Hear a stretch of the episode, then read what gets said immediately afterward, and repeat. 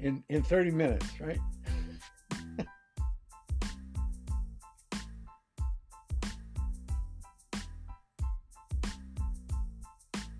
Well, you know, Josh, I've been a professional writer for most of my working life.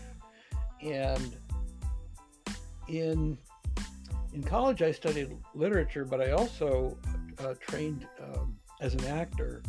And I thought, you know, yeah, I was going to be a star someday, right? And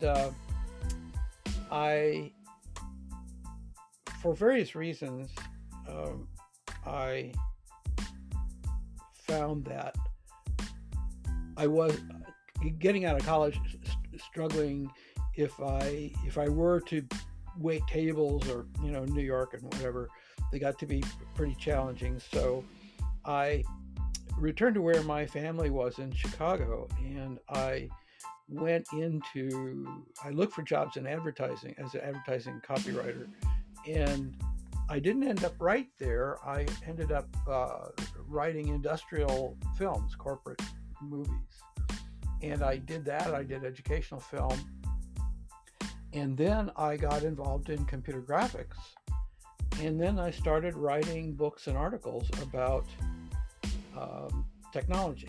And so I did that for quite a long time. All that time, I was writing plays, screenplays, short stories, and it was later in my career that I turned one of my unsold screenplays into a novel. That was a satire called My Inflatable Friend. And I had been represented by a pretty high-powered book agent for nonfiction. I'd done like 30 books. One was called Excel for Windows Quick and Easy. Okay. That one bought me a good used car. But when I went to turn to doing fiction, which was about 15 years ago, that agent said, well, you know, we can't help you with fiction. And that was just a gobsmack. I mean, that was really a surprise because I'd been with them for a long time. And so as a result of that, I ended up getting very much involved in self-publishing just about the time that ebooks were introduced. And since that time, I have my own small press publishing imprint, and I've written 12 novels. And in the last 2 years, I won 14 book awards. So the latest novel is this one, Preacher Raises the Dead. That's the third in the, I call it the Evan Wycliffe Mystery Series. Evan is the preacher of the title. And this is really about my roots in the farmland of southern Missouri. That's where my family is from. And I in high school, I actually was a student minister for a short time. And, you know, then I went to college and kind of learned too much about the history of Christianity. And like my main character, Evan, I also studied astronomy and astrophysics because, you know, you're looking for the big answers, you know, why are we here? You know, how did all this come to be? And of course, you don't find any really satisfying answers there. You find more questions than answers. So he had some personal reversals there in college age, and he ends up going back to southern Missouri. And really, you can't really find much work on the farm these days. So he ends up getting gigs as a guest preacher in the local churches. And he also is, because he's a good data driller, you know, he knows how to use a laptop. He's a pretty good researcher, and he works for the local car dealer running down people who skipped on their loans. So he's not a deadbeat, but, you know, he's not exactly a pillar of society. But it turns out that people start coming to him because they understand that he's got this investigative ability. He's got this curious mind. you'd call him an amateur sleuth. That's what that would be, what the book genre would be, I suppose. But they come to him with problems that really nobody else is interested in solving. You know, cold cases, if you will. And so in the first book in the series, actually that is somewhat inspired by something that happened in my own family. Someone close to me killed themselves as a result of a land grab dispute in that part of the world. And I got involved in researching, it turns out that during the Civil War, that was a no man's land, and the Union troops had kicked the people out of their farmhouses and said, don't come back until after the war. And then, of course, you go back and nobody had anything written down. And here's these squatters living in your house saying, well, this is our place. We lived here for the last year. Okay. And then before that, of course, the Union troops had run off the Indian tribes in the area. That was their land. So if you want to sell a farm in southern Missouri, it's actually kind of hard to prove that you own it. So that engendered the first story. And as I say, that series won quite a few book awards. And I find that in fiction, my main advice would be, it is so competitive these days. There's about a million books published every year. And this is largely a result of the advent of the ebook. It is very relatively easy to get published as compared to what it used to be. But you've got so much competition. My advice would be, don't chase agents, don't chase publishers. Get in the game as soon as possible and learn what it is to be an author. Learn social media, learn publishing, learn publicity, just start to build an audience, start to get yourself out there, like being on a show like yours. You know, you're a brand, promote yourself, because if you get a deal with a major publisher, number one, you're going to have a lot less control, but number two, they're going to want you to do all the same effort. It's not like, you know, in the old days, and the really old days, decades ago, you know, a publisher would take you under their wing and they'd kind of build your career. They don't do that anymore. It's just like, actually what I compare it to is GarageBand. Okay, because GarageBand was kind of like the early phase of like the digital revolution. You could self-publish as a GarageBand as a musician way before you could be a self-published filmmaker or a self-published author. So GarageBands understand that, what do you do in the beginning? No limousine is going to drive up to your garage door and say, hey kid, how'd you like to play the Hollywood Bowl? You've got to get out there. You've got to expose yourself. You've got to tell people you exist. You've got to create. And why do you create? I got news for you. You create because you have to. You can't do anything else. You know, and if you're a storyteller, you've just got that in there. You have to express. And, you know, it's funny because, you know, people think of it, oh, well, you know, how do I make money at it? And it's so speculative. And it's interesting because I ran into a fellow who was a tax preparer, and he used to be an agent for the IRS.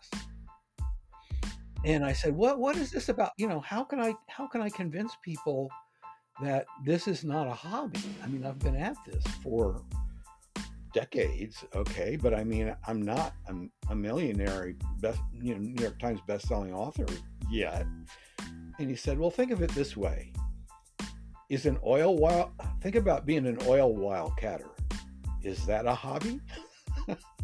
You could spend your entire lifetime drilling for oil and you might never find any, but you know, the IRS will respect the money that you're investing in that. So this isn't tax advice. I mean, it's tax season right now, but I wouldn't necessarily, you know, please don't rely on that when you get your IRS audit. But I found that amusing that he knew that the arts, is really has a very different character from other types of professions, because it is so highly, highly, highly competitive. And, you know, and then the other rule is, I mean, you know, I live in Los Angeles area, and, you know, I've learned that one of the things that the Los Angeles Times and the Hollywood Reporter expect is that if you do make it to being a star, you need to invent a story about how you made it overnight. Nobody makes it overnight. It just doesn't happen. You know, you work at it. You know, and yeah, there's a lot of luck, and people say, all right, well, you do it because you really couldn't be doing anything else, or you'd be unhappy doing anything else. But yeah, okay, maybe your day job is a waiter or a car salesman, or, you know, something else. But yeah, you know, you're one way or another, you're a storyteller. So, and, you know, my family, you know, I've got two younger brothers, and they tease me about all the time about being a writer. And they say, well, you always were a storyteller and you never told the truth. You always exaggerated the stories. It's like, okay, and there's a problem here. I made them more interesting. Well, don't talk about us. So that's my. Well, you know, I mean, the other thing that writers soon learn is that one of the differences between nonfiction, even memoir, and fiction is fiction has to make sense. The truth really doesn't. You know, if you set down somebody's life exactly the way it happened, this is why autobiography can be kind of boring. You know, you don't start with, well, in a hospital in Kansas City, Missouri, I was born. And no, you begin at what writing instructors will call the point of attack. You begin at the most interesting point. And you'll find this in movies too, if you pay some attention, is that often movies will start with a crisis situation. They'll put you right in the middle of the battle or the argument or the fist fight or whatever happens to be, the interesting moment. And before that's resolved, they'll cut away, and then they'll kind of start with the backstory. Like, and the subtitle on the screen will say, 5 years before that. You know, and so you're finding out what happened to that character to get them into this mess. Well, of course, before the end of the movie, they're going to fight their way back out of that mess. You know, that used to be the old formula of the Charles Bronson's movie and some of the Schwarzenegger movies before he was our governor. You know, something really bad, something really unjust would happen to a member of his family or a friend. You know, his wife and his daughters would be killed in the first scene or something like that. Well, that gave him a motivation and a license to hunt those bad guys down and do them just as bad before the final reel. And a lot of people, I think, didn't know that during Charles Bronson's career, he's not with us anymore, but during Charles Bronson's career, he was actually the most popular actor on the planet. And that's because revenge movies cross borders more easily than dramas and comedies, because comedy is rooted in language. Okay, I mean, you know, there's sight gags, of course, yes, but even then, French comedy and British comedy, Americans don't necessarily, you know, but action movies, you can actually turn off the audio and kind of understand what's going on in an action movie, okay? And here in Santa Monica, you know, there's the annual American Film Market. And when young directors are showing their quote-unquote sample reels to distributors, they become very surprised to find out that very often they'll shove that DVD in the player or start it off on their laptop and say, yeah, you know, I got this hot movie, and everybody, and the distributor says, turn the sound off. What? Turn the sound off. I want to see whether it plays. So, but here I am, you know, as a novelist, and it's in language, and, you know, we get down to arguments or debates among writers. When do you When do you show and when do you tell? Because, you know, the quote-unquote old-fashioned approach is there was a lot of tell. You know, tell us, Grandpa, tell us that story. And how did that happen? But, you know, in the age of cinema and graphics and we're bombarded with visual experiences in media, even virtual reality now, okay? A lot of agents and publishers maintain that readers are so much more visual. They want everything. They want real-time descriptions of actions and argument. You know, then Aristotle said conflict is drama. So, okay, an argument is as good as a fist fight. You can quote me on that one. But the thing that I feel is that there are times when you tell, there are times when you show, and a good novelist needs to be able to do both and know when you show and when you tell. I mean, one of the reasons you tell is if you've got two action scenes, but they're separated in time, you don't want to show everything that happened between one and the next. Now, avant-garde filmmaker, they might just cut from one to the next. Well, maybe reading in the novel, I don't want to turn the page and find out it's 20 years later. So you're going to have to tell me what happened during that time, but don't take 20 pages to tell me what happened during that time. Give me a paragraph. It like, he got older, he got wiser, the bad guy hunted him down and caught, you know, and caught him in a dark alley. Okay. All right. That's telling. But then you start in with, he said, draw your gun, dude. All right. Well, now you're into an action scene, you know, that you're showing, you know, moment to moment. So it helps to study screenwriting. It helps to think visually because people do expect it. But I like to think that literature also, I mean, when a writer like John le Carré, or pick a romance writer, Ann Tyler, you know, family melodrama, they're both experts at telling you in very subtle ways things that happened. And one of my favorite examples with Le Carré is that he uses the word or the term close observer, you know, because his books are mostly spy thrillers. So, you know, he's got George Smiley working for, you know, the British Secret Service, and he's a, you know, he's a kind of a bumbling, middle-aged, unassuming, intellectual fellow, but he can tell you the license plates of every car that he passed on his way home, on his walk home, because he's got that kind of training. He's that kind of close observer. Well,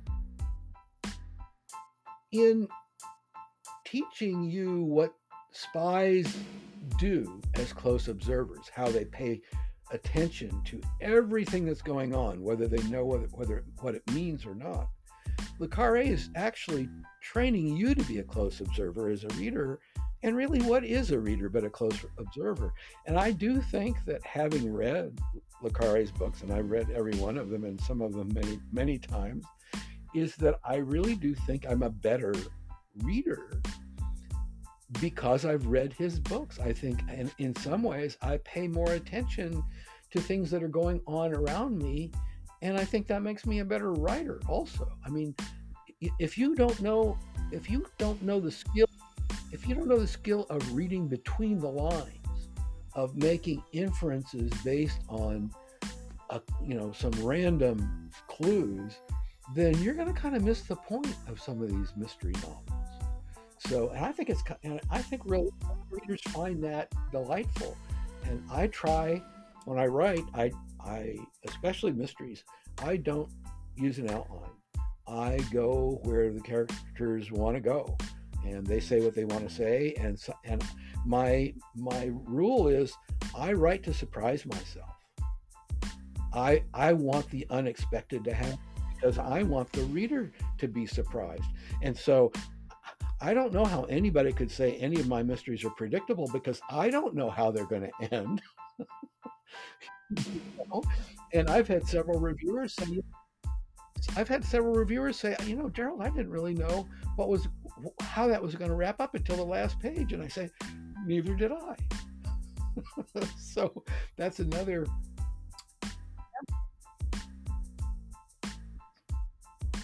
Sure, sure.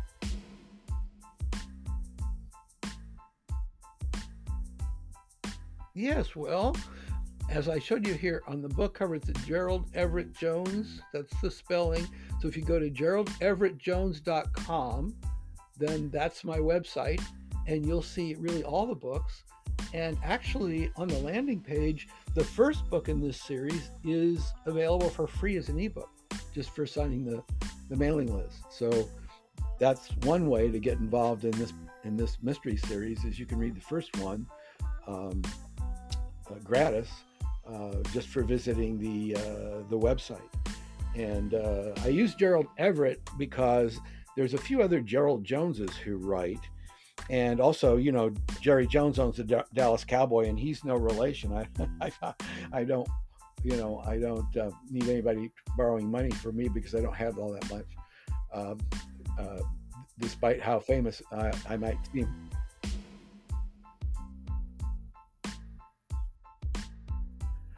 Please. And you've got your choice, Kindle, EPUB, or PDF. You can have any of those.